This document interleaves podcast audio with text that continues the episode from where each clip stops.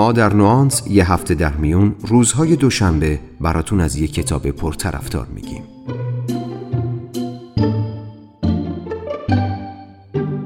نوانس. سلام. من مهدی آزاد هستم و شما دارید به پنجمین اپیزود از پادکست نوانس گوش می‌کنید که در نیمه دوم شهریور ماه منتشر شده. تو این اپیزود قراره با هم گوش کنیم به خلاصه ای از کتاب Make Your Bed. نوشته ویلیام مکریون. کتابی که در ایران به نام تخت خوابت رو مرتب کن ترجمه شده. قبل از اینکه بریم سراغ کتاب شاید کنجکاو شدین که چطور ممکنه کتاب یه دریا سالار تو جمع محبوب ترین کتاب های راه و رسم زندگی دنیا قرار گرفته باشه.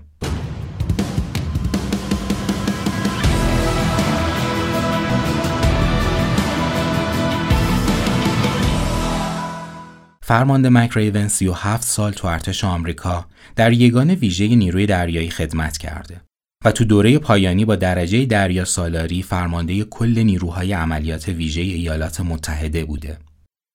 اما ماجرای نوشتن این کتاب به سال 2014 برمیگرده. آقای مکریون تعریف می‌کنه که تو این سال تو جشن فارغ و تحصیلی دانشجویان دانشگاه تگزاس یه سخنرانی انجام میده. با وجودی که حدس می‌زده سخنرانی یه نظامی برای دانشجوها خیلی خسته کننده است اما با کمال تعجب می‌بینه سخنرانیش خیلی مورد استقبال اونها قرار گرفته. پس تصمیم می‌گیره همه تجربه ها و درس های ساده ای رو که تو دوران خدمت یاد گرفته تو قالب یک کتاب منتشر کنه که نتیجهش میشه همین کتاب Make Your Bed. سرتاسر سر این کتاب پر از متنها و داستانهای کوتاه درباره نظم، پشتکار، شرافت، و شجاعت. بیایید با هم گوش کنیم به خلاصه ای از کتاب Make Your Bed اثر ویلیام مکریون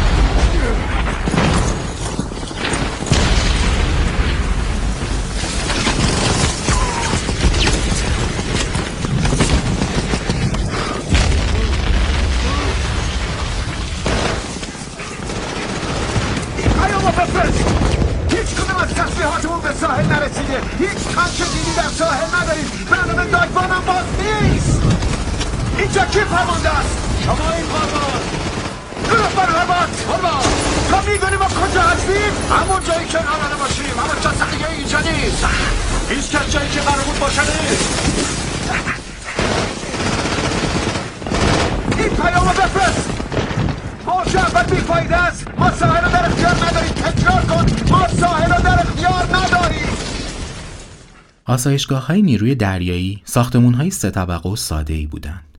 وسایل اتاق ما فقط چهار تخت و یک کمد بود. اولین وظیفه صبحگاهی ما این بود که به سرعت از تخت خواب بیرون بیایم و مرتبش کنیم. بعدش هم ساعتها شنا کردن و دویدن تو مسیرهای سخت و طولانی. صبحها سطفان دنیل وارد اتاق ما می‌شد و جزء به جزء لباس ما رو که کنار تخت خبردار ایستاده بودیم وارسی می کرد. بعد سراغ تخت خواب ها می رفت. مرتب بودن تخت استاندارد خاص خودش رو داشت. خارج شدن زاویه بالش و پتو از وضعیت 90 درجه به معنای سینه خیز رفتن تو ساحل بود و بعد هم انقدر باید توی شنها قلط می‌زدیم تا شبیه کلوچه شکری بشیم. سوتمان عادت داشت تاسی رو روی تخت پرتاب کنه.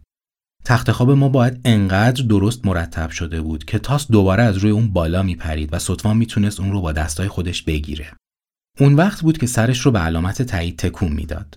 انجام این کار اهمیت بالایی داشت و نظم و انضباط و توجه ما به جزئیات رو نشون می‌داد. در کمپ ما دکتر سالخورده مدیر بهداری بود که اصرار داشت هر روز تمام وسایلم رو مرتب کنم. این باور به پاکیزگی و نظم بعدها هم تمام جنبه های زندگی نظامی ما رو تحت شعاع خودش قرار داد. سی سال بعد زمانی که برج های دوقلو در نیویورک مورد حمله قرار گرفت من به خاطر سقوط با چتر نجات تو بیمارستان بودم. تنها آرزوم این بود که هرچه سریعتر به همرزم هام تو میدون جنگ افغانستان ملحق بشم. وقتی تونستم سرپا بیستم اولین کاری که انجام دادم این بود که تخت خوابم رو مرتب کردم. برای من این کار نشونه ای بود از ادامه زندگی.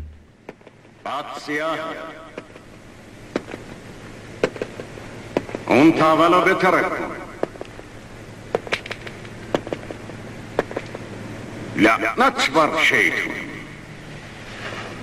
سرباز پایل بگو چرا قفل جا پوتینیت بازه قربان نمی‌دونم قربان تو دنیا هیچی به اندازه یه جا پوتینی باز کفتم در نمیاره. من به جا پوتینی اینا مرتب اساسیت دارم و تو اینو خوب می‌دونی نه؟ قربان بله قربان. اگه دنیا رو دست آدمای احمقی مثل تو می‌دادن دیگه جای امنی روی این کاره. پیدا نمیشه قربان نه قربان. بیا پایین.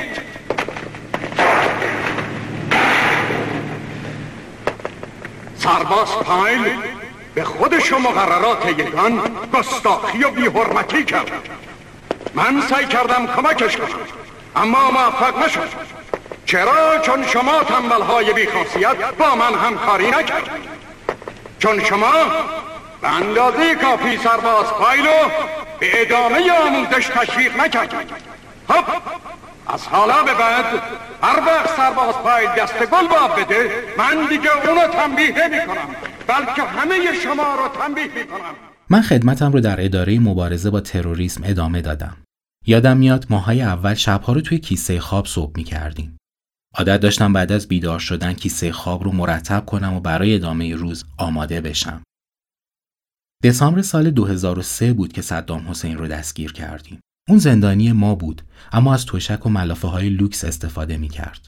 یه روز رفتم تا بهش سر بزنم و با کمال تعجب متوجه شدم اون تختش رو مرتب نمی‌کنه و ملافه ها رو مچاله رها کرده. برای من اینها یه نشانه بود. طی ده سال بعد من افتخار همراهی با مردان و زنان بزرگ زیادی رو داشتم. از ملوانهای تازه کار گرفته تا دریا سالارها. اونها می‌دونستند که زندگی سخت و طاقت فرساست. ما دنبال چیزی برای تسلای خاطرمون هستیم. چیزی پر افتخار که انگیزه روزهامون باشه. موضوع فقط جنگ نیست.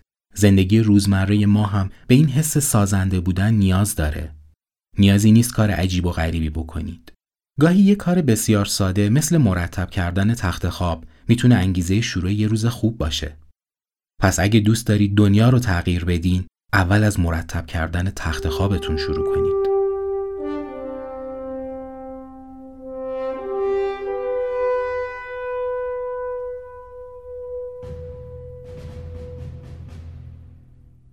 ما از همون روزهای اولیه آموزش دو تا چیز رو یاد گرفتیم. اول اهمیت کار تیمی و بعد هم نیاز به کسی که بشه روش حساب کرد. ما تو تمام مراحل تمرین باید یه قایق سمتری رو با خودمون این طرف و اون طرف می بردیم. از آسایشگاه تا بزرگ راه و از اونجا به سمت دریا. بعد هم باید یه مسیر طولانی رو تو خط ساحلی پارو می زدیم. ما یه تیم هفت نفره بودیم. اما گاهی می‌شد که یکی از ما بیمار باشه یا آسیب ببینه تو این شرایط باقی افراد باید جور اون رو میکشیدن. اونها باید بیشتر از خودشون مایه میذاشتن و با انرژی بیشتری پارو می‌زدن. این تمرینات به ما یاد داد هیچ کس به تنهایی نمی‌تونه از پس کارها بر بیاد. هیچ فرماندهی به تنهایی تو جنگ پیروز نمیشه و همه ما به کسانی نیاز داریم که تو لحظات سخت زندگی کنارمون باشن. راستی ببینم بچه ها کدوم منطق میگه ما هشت نفر باید جونمون رو به خطر بندازیم که یه نفر رو نجات بدیم ها؟ 20 درجه. کسی می‌خواد به این سوال جواب بده؟ ریبن به مادر اون بخت برگشته فکر کن. ای دکتر منم مادر دارم مگه نه؟ تو هم مادر داری گروهبانم مادر داری. حتی شرط میبندم کاپیتانم مادر داری. ولی خب شاید الان نداشته باشه ولی بقیه‌مون که داریم. در راه انجام وظیفه باید جان را فدا کرد. لا لا لا لا لا لا لا این جمله مسخره که گفتی یعنی چی؟ ها؟ یعنی هممون قراره بمیریم؟ منظور آب هم خاطر نشان کردن وظیفه یه سربازه. درسته قربان. به ما دستور میدن ما هم باید دستورات رو اجرا کنیم و این حتی به مادرای همتون بله مقدمه قربان. متشکرم قربان. حتی اگه احساس کنیم مأموریتمون بیهوده است؟ حتی اگه احساس کنین فوباره. تو تمام دوران زندگی سختی های زیادی رو تجربه کردم. اما همیشه کسی بود که به توانایی های من ایمان داشت و خودش رو به خطر مینداخت تا من رو نجات بده. ما از لحظه های ناخوشایند زندگی در امان نیستیم. پس کسی رو پیدا کنید که تو این لحظه ها کنار شما باشه. دوستان زیادی داشته باشید و فراموش نکنید موفقیت شما و اونها به هم گره خورده.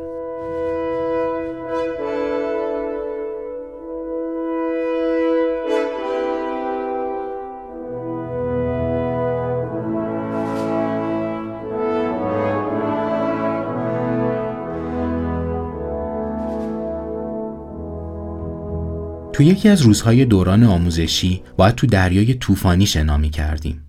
ارتفاع موجها به دو متر می رسید. مربی به سمت مردی اومد که کنار من ایستاده بود.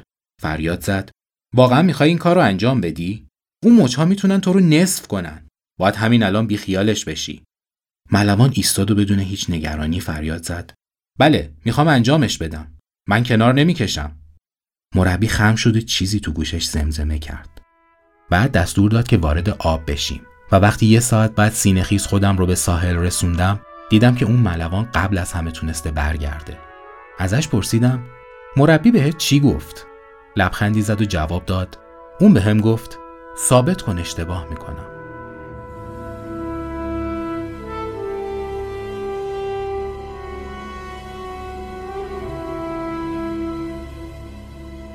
آموزش های ما همیشه یه نکته رو اثبات می کرد.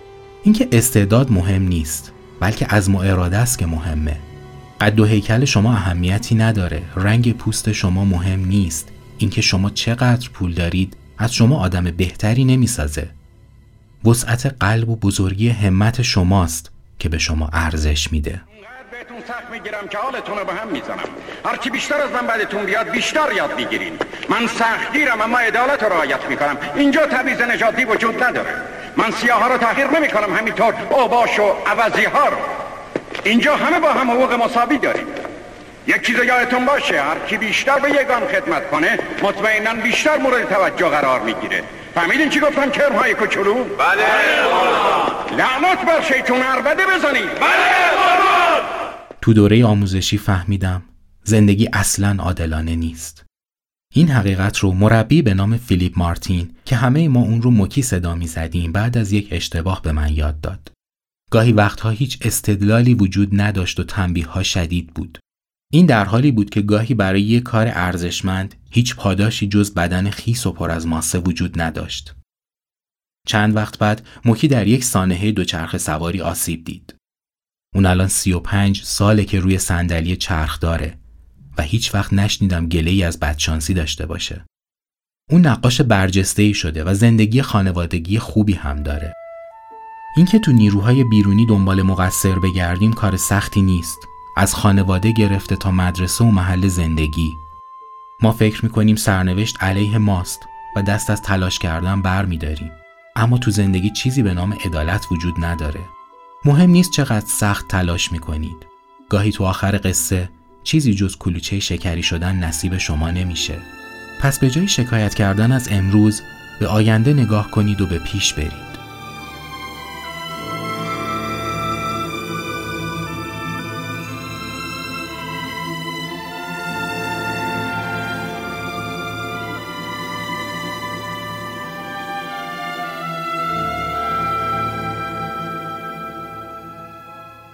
هیچ وقت فراموش نمی کنم در پایان یکی از تمرینات شنا به همراه همتیمیم مارک توماس از یگان ویژه نیروی دریایی به خاطر عدم هماهنگی و آخر شدن تنبیه شدیم. ما رو تو لیست سیرک گذاشتن. این بدترین اتفاق ممکن بود. سیرک یعنی دو ساعت تمرین اضافه به همراه آزار و اذیت از سوی کهنه سربازان. این درد اضافه مشکل کوچیک ما بود. سیرک انقدر خسته کننده بود که روز بعد هم قادر به رعایت استانداردها نمی شدیم و ممکن بود سیرک چند دور تکرار بشه که متاسفانه این اتفاق هم افتاد. اما در نهایت چندین روز تمرین طاقت فرسا ما رو قویتر و چابکتر کرد. سرعت و اعتماد به نفس ما در شنا بالا رفت و در حالی که سایر کارآموزها کنار میکشیدند ما همچنان ادامه می‌دادیم. چیزی که یاد گرفتم این بود که گاهی اوقات نمی‌تونیم بهترین باشیم. اما نباید دست از تلاش برداشت. شکست های قبلی ما رو قدرتمندتر می‌کنه. هیچ کس از خطا کردن در امان نیست و نمیشه از سیرک ها اجتناب کرد. مهم اینه که از سیرک حراس نداشته باشیم. زندگی کردن یه جداله که در اون همیشه احتمال شکست وجود داره. اگر از شکست بترسید هرگز به چیزی که استحقاقش رو دارید دست پیدا نمی کنید. باید بتونید به محدودیت ها غلبه کنید. بدون نشون دادن جسارت هرگز متوجه نمیشید که چه چیزی واقعا برای شما امکان پذیره.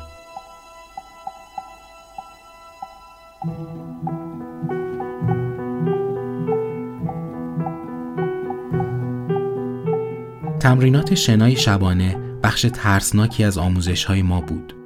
من و همتیمیم در تلاش بودیم حرکت هامون رو با هم هماهنگ کنیم. هوا واقعا سرد و طوفانی بود و ما می‌دونستیم آبهای این منطقه پر از کوسه های سفیده. با این حال هدف ما این بود که عضوی از نیروهای یگان ویژه دریایی باشیم و چیزی نباید جلوی ما رو می‌گرفت. هدف ما به ما شجاعت می‌داد. باور دارم اگر شجاع نباشیم دیگران مسیر زندگی ما رو مشخص می‌کنن. بدون شجاعت هیچ جامعه بزرگی به وجود نمیاد و انسانها تحت سیطره خودکامه ها قرار می گیرند. من دوباره به یاد صدام میافتم که حتی در زندان باعث وحشت رهبران جدید عراق می‌شد. زورگوها همه مثل هم هستند چه در مدرسه چه در محیط کار و چه در حکمرانی اونا با استفاده از ضعف دیگران قدرت خودشون رو دیکته می‌کنند اگه شجاعت روبرو شدن با این وضعیت رو نداشته باشید به شما حمله می‌کنند در زندگی برای رسیدن به هدف و برای شنای شبانه باید آدم شجاعی باشید. این شجاعت در شما هست. فقط باید اعماق وجودتون رو کاوش کنید.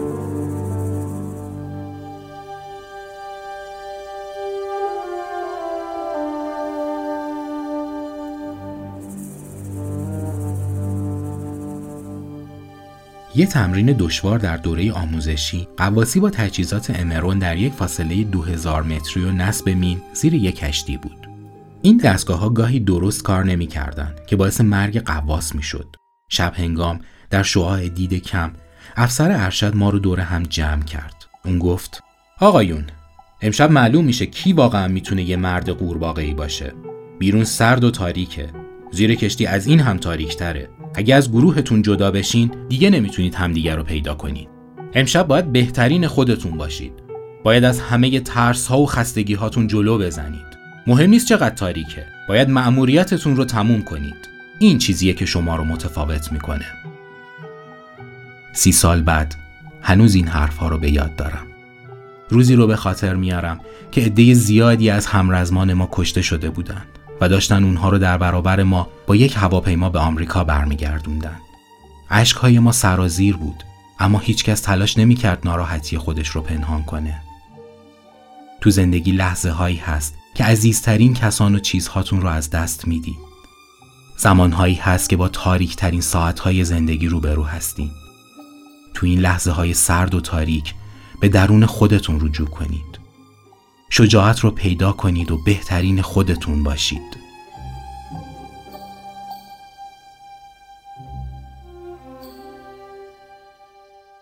یکی از سختترین بخش های آموزشی ما حرکت در باطلاقی به نام تیجوانا در نزدیکی مرز مکزیک بود. به این دوره هفته جهنمی می گفتیم. خیلی از کارآموزها تو همین هفته از دوره آموزشی خارج می شدن. حرکت میون گلولای ساعت ها طول می کشید و تمام انرژی ما رو تخلیه می کرد. ناگهان یکی از مربی ها با مهربانی تو بلنگو اعلام کرد که کارآموزای خسته می‌تونن استراحت کنن. احساس کردم بعضی ها تصمیم گرفتن کنار بکشن. مربی می‌دونست فقط کافیه یه نفر حرکت کنه تا بقیه هم به دنبالش بیان. یه دفعه صدایی به گوشمون رسید. صدایی مثل آواز خوندن. بعد تبدیل شد به دو صدا، سه صدا و بعد صدای همه.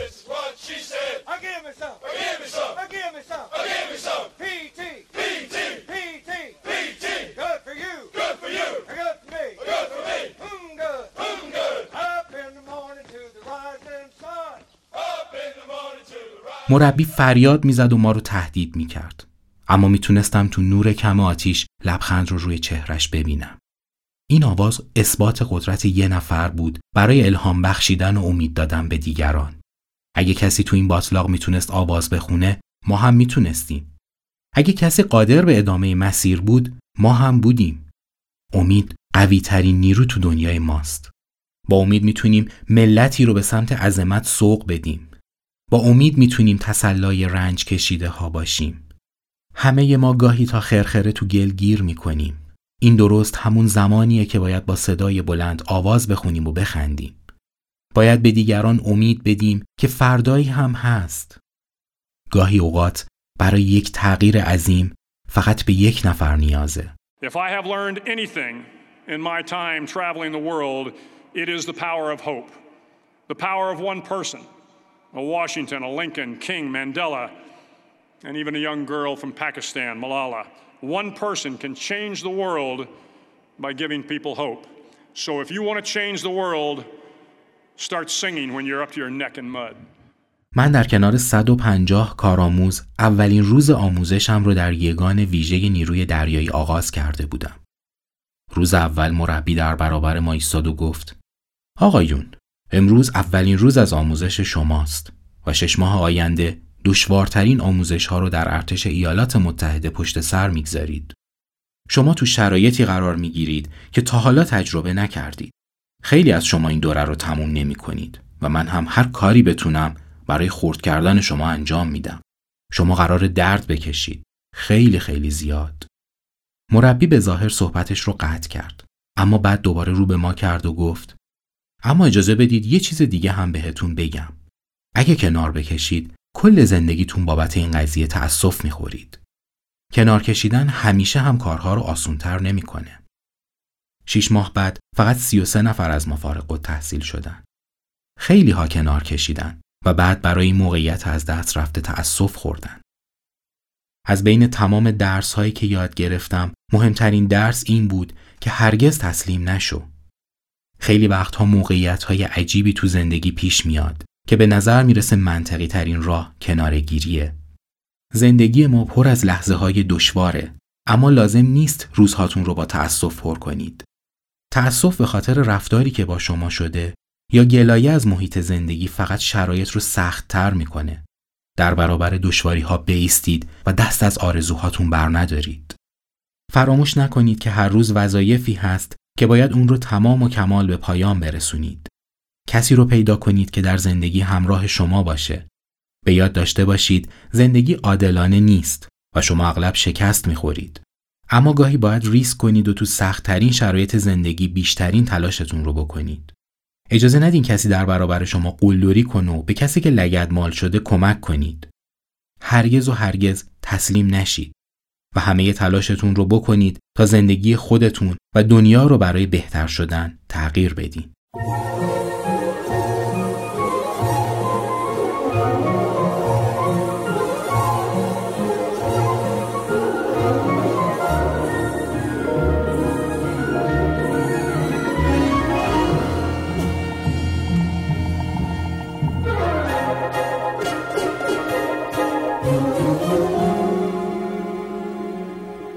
گاهی اوقات روزمرگی ها ما رو تو خودش غرق می‌کنه. حتی ما نوانسی هم راه فراری ازش نداریم. اونقدر درگیر نوسان اتفاقهای زندگی میشیم که وقتی به خودمون میایم می‌بینیم هر لحظهمون رو داریم مثل قبل زندگی می‌کنیم. انگار توی چرخه تکراری از عادتهای رفتاری گیر افتادیم. من راهکارم براش خلق یه سری تغییرهای کوچیکه. اگه هر صبح دیر پا میشم و از این وضعیت گله دارم از شمارش معکوس 5 تا یک استفاده می‌کنم و بلند میشم. قانون پنج ثانیه رو که فراموش نکردیم. برای رهایی از عادتهای بد و نزدیک شدن و رسیدن به اهدافمون قرار نیست تا قله قاف بریم. سود اولمون از اتاق خودمون می‌تونه باشه و برای قله های دیگه میشه مسیرهای جدیدی رو تعیین کرد. برای رسیدن به اهدافت مسیرهای زیادی پیش رو داری. یکیش از دل اتاق خودت میگذره.